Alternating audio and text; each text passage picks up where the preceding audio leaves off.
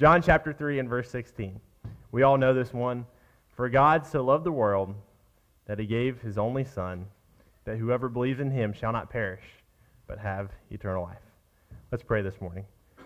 Dear God, we come before you, and we're just so thankful that we have the opportunity uh, to come together and to worship you and, and to praise your name this morning. God, that we can open up your word and learn from it, and that we can have fellowship with one another while we do this. God, I just thank you so much for the wonderful blessings that you give to us each and every day of our lives. God, each day that you give to us is a blessing, and help us to look for those blessings each and every day. God, I pray that you'll be with us as we open up your word this morning, that what your word says to us, that we'll take it and apply it to our lives. But not only that, God, but to bring it out to a lost and dying world that desperately needs to hear about you. God, help us to be unashamed of your word and when the time arises for us to tell somebody of the hope that we have within us, God, that we will have the answers to say and that we'll have the boldness to spread your word. I thank you so much for your son, Jesus, who makes all this possible. God, through him, we have the hope of one day living with you forever and ever, and I'm just incredibly grateful for that. I don't understand why you love us so much. And as your word says, while we were still sinners, you sent Jesus to die for us. But God, I thank you so much that you love us each and every day of our lives. I pray all this in Jesus' name. Amen. Last year, I spoke on Valentine's Day too. And I kind of did the same thing, but I'm changing it up this year. For God so loved you and I. Right? Last year I had us put our name there. For God so loved Levi that he gave his son to die that whoever believes on him shall not perish but have eternal life. Put your name there today. For God so loved you. Make it personal. In our world today, we have defaced and devalued what love is. We don't know what love is today. Not only in our personal lives, but all those things that are outside of our lives and all around us. The divorce rate is out the roof. The amount of broken and torn apart homes are just ridiculous. All because we have lost the meaning of love. Nowadays in America, marriage is just an option, right? And if we do get married, then we can just get a divorce just as easy. We fall in love, we fall out of love, we try to make things work, or it's just too hard. We find somebody else, we find somebody better. We have all these things in our world today that mess up our minds and block us from the true definition of what love is. So, the question this morning that I want to ask you, and I want you to take a second to think about it what is love? What is love? Is there a, a specific meaning for love? Is it something that's personal for us that we can think of? What is love? Now, I grew up in the church, and most of you know that. And I was always told that love, right? Jesus showed the greatest example of love. That's what I was always told growing up. In life and in marriage and in the workplace and all around, Jesus is the greatest example of how we are to love people, love each other, uh, love our spouse. But I never really got it. Jesus wasn't married. Jesus didn't have the same job that I do. Jesus didn't do the same things that I did. You know, how is it the same thing? Until I thought about this, and I want to ask you the same question. In your mind, what would be one word that describes love perfectly? One word that describes love perfectly. I think the greatest one that I could think of is sacrifice.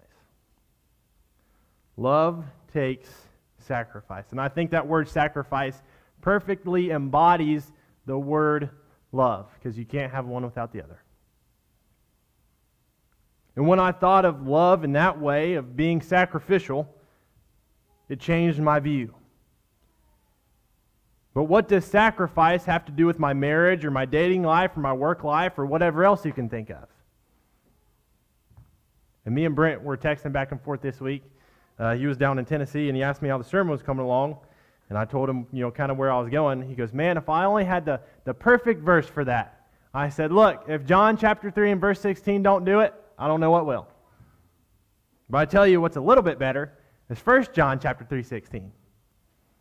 If you will, turn there real fast. John chapter 3 and verse 16. Like I said, if John 3:16 isn't enough to convince you, this will. This is some good stuff right here. 1 John chapter 3 and verse 16.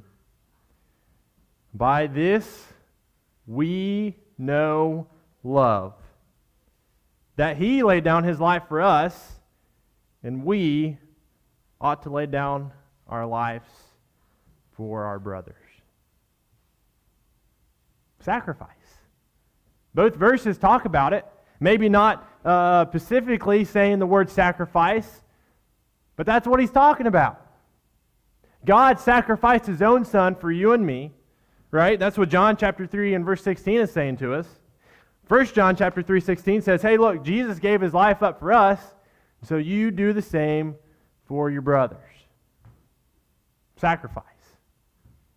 Now, you may be thinking this morning, I'm not going to say rightfully so, but you may think of somebody, man, I, would, I wouldn't even dare to die for that person. They are the lowest of low, the scum of the earth. Right? It's that bubble gum that's stuck on the bottom of your shoe when you're sitting there trying to get it off. That's that person. And I'm up here. I wouldn't die for that person. That's not what sacrifice is. You don't choose sacrifice. You're either all in or you're all out. Plain and simple.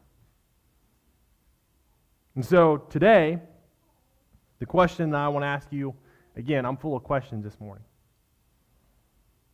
Jesus done proved his love for you.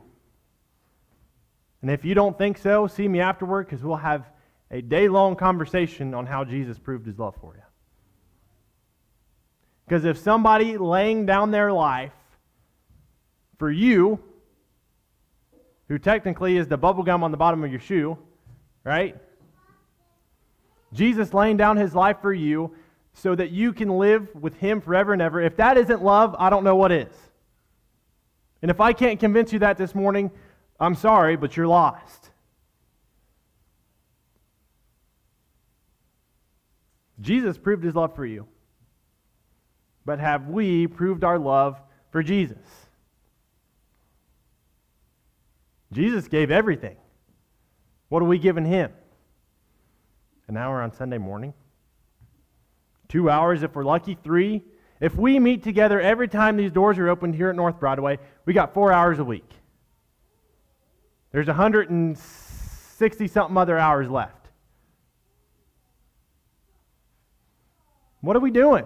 Oh, yeah, Jesus, when, when, when I became a Christian, I gave everything to Jesus but yet we're here four hours a week and we don't do anything else when we go home.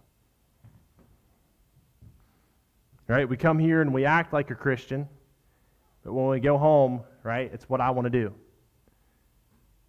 You didn't sacrifice anything. I'm not going to sugarcoat it. You didn't. You did not give your all to Jesus. There's a song that we sing, right? I surrender all. I changed it. I don't like it. I sing I surrender some right? Jesus, I will give you little, I surrender some, because that's how we live our lives as Christians. In the church today, we don't know what sacrifice is. But yet, somehow, we come together and, and we're supposed to remember the sacrifice that Jesus made for us each and every Sunday, but we don't know what sacrifice is in our own lives because we don't practice it. And we expect that one day we're going to walk up to those pearly gates and see Jesus, he's going, hey, come on in, man. You went to church four hours a week. You did good. You took communion every Sunday. You did great. Come on in. Now. Now. Each and every day of our lives has to be a living sacrifice for Jesus. Another question I want to ask you this morning. When you accepted Jesus, when you did those steps to salvation, like he asked, What did you give up? What did you surrender? Oh, Jesus, I surrendered everything to you. But, no. Nope. Don't work that way. Maybe you did surrender everything to Jesus, and I'm not doubting that. Maybe the first five years of your Christian walk was absolutely perfect. And praise God for that. But maybe somewhere along the line you fell into your old ways. And all those things that you surrendered to Jesus, you started taking back. All those things that you sacrificed for Jesus, all those people that you had to sacrifice so that your walk with Jesus could be better. All those things that you had to sacrifice so that you can draw closer to Jesus, you started taking back into your life. Or maybe you didn't drop them at all. You, I guarantee you, when I said that, you thought of some things. And are you still doing those things today? Have we truly sacrificed stuff for Jesus?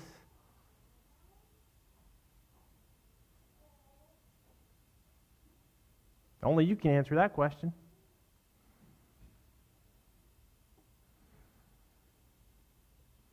You know, Jesus, when he was on that cross, he could have called thousands upon thousands of angels to come and take him off that cross. Right? He had the power to do it. But you know what kept Jesus on that cross? It wasn't three nails holding him up there, it was his love for you and me. And he did that knowing that we would betray him, that we would just straight up spit in his face at some point, or that we wouldn't accept him at all, that we wouldn't give up everything, but he gave up everything for us. That is what love is. That no matter the circumstances, you still love somebody. That's what Jesus did for us. He knew he knew what you would do to him. He knew that you wouldn't follow him like you should have. But yet he still died for each and every one of us. Romans says that.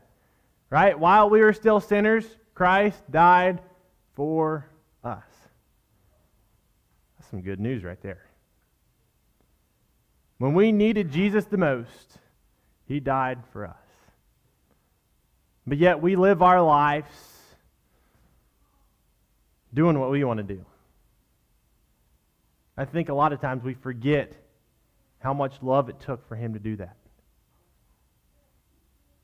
Don't we? Am I wrong? Like I said, you know, we come here an hour on Sunday, four hours at the most. Whoop de do. That's nothing. Are we calling each other during the week, encouraging one another? Are we building each other up? Are we telling people about Jesus? Are we? Truth is, probably not. A couple weeks ago, I had the opportunity to go down to Holmes Hill to visit uh, my mom and dad, and um, Tommy asked me to preach that Sunday. And uh, Faith, she went down there with me, and I told her, I was like, man, if they ask me to preach on Sunday, I said, it's going to be interesting. She goes, why is that? I said, oh. And so I told her my whole thing.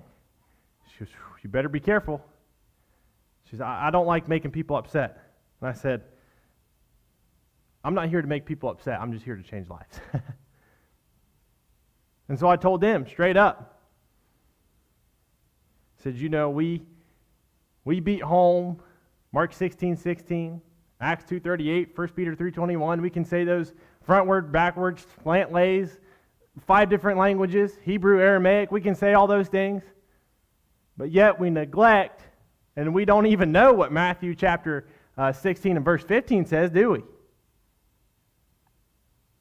Probably not. Where it says to go and tell the world about Jesus. I said we should just get rid of those verses. Get rid of 1 Peter 3.21. Get rid of Acts chapter 2.38 because it's useless. If we're not following the whole Bible, we shouldn't be following the, right? Right? If we're just going to pick and choose, right, we're going to tell people Acts 2.38, stuff like that. And the look on people's faces when I said just take those verses out of the Bible, oh my goodness. We can't do that. That's salvation. That's how we're saved. But yet we forget the Great Commission. We do. And I told him straight up I said, you know, in 10 years, if we do not do something right, this is at Holmes Hill, if we don't do something right, doors are going to be locked, closed forever. All because we neglected to do our part of the Great Commission. We neglected to show our love for God. Right? He says, If you love me, you'll keep my commandments. Right? Jesus commanded us to go into all the world. Do a little bit of math here. If we don't do his commandments, do we truly love God?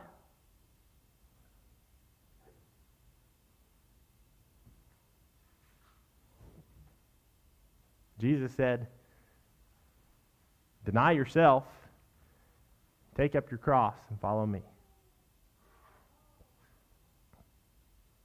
Like I said, if we love God, we'll keep his commandments. That sounds like a command to me. So if we're not taking up our cross daily and following him, apparently we don't love God. Like I said, I'm not here to sugarcoat it this morning. I'm not here to make people happy. I'm here to change some lives all out of love. Because I want to walk into those pearly gates one day with you guys by my side. And I don't want God to tell me, you know what, Levi, you could have told that person something a little different and encouraged them a little bit, but you didn't. Be bad. So this morning, the thing that I want you to think about is how much Jesus loved us. I, can't even begin to imagine. Why would he die for me? Why would he sacrifice his own life for me? The bubble gum on the bottom of his shoe. But he did. And I'm beyond grateful for that. But then ask ourselves this morning what are we sacrificing for Jesus? Everything? If not everything, then what? If we haven't completely given our lives to Jesus, what are we doing? Playing church? Playing being a Christian?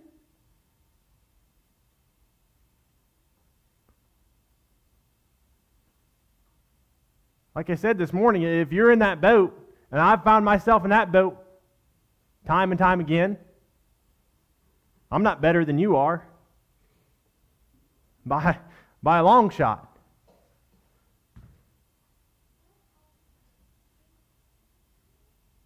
This morning, if you're in that boat right now, to where you can think of things like, hey, this is getting in the way between me and Jesus, I'm not sacrificing everything.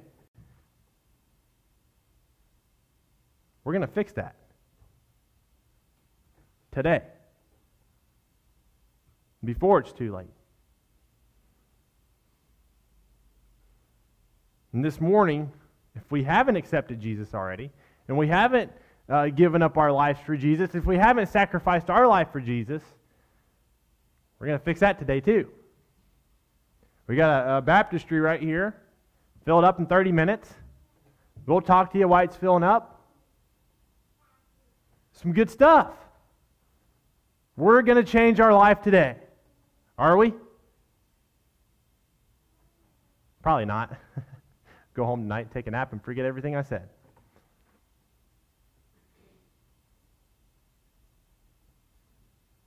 If we are not sacrificing everything we have for Jesus, then what are we doing? If we're not having uncomfort- uncomfortable conversations with our coworkers about Jesus, if we're not giving up our time because somebody needs help, if we're not giving up our time because the church is meeting here, what are we doing?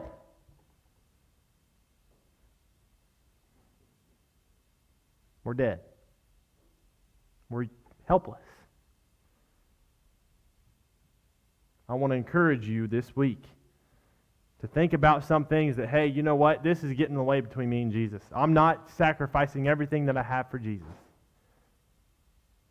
I encourage you this week to find that and to fix it. Get your relationship with Jesus right. We don't know when he's coming back. And we don't know when we're going to kick the bucket. Better than safe than sorry, right? I want to encourage you this morning. Give up those things that come between you and Him. Sacrifice all that you have for Jesus.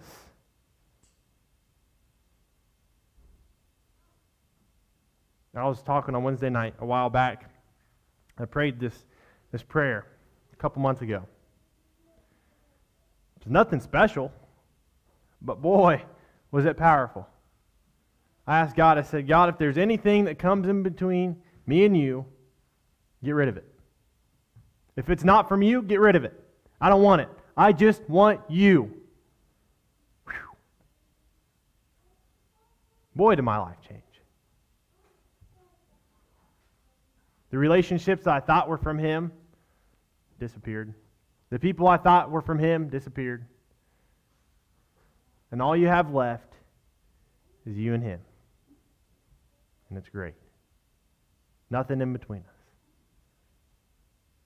If we can sacrifice all that we have for Jesus, like I said, he done proved his love for us. He sacrificed everything that he had for us, his own life.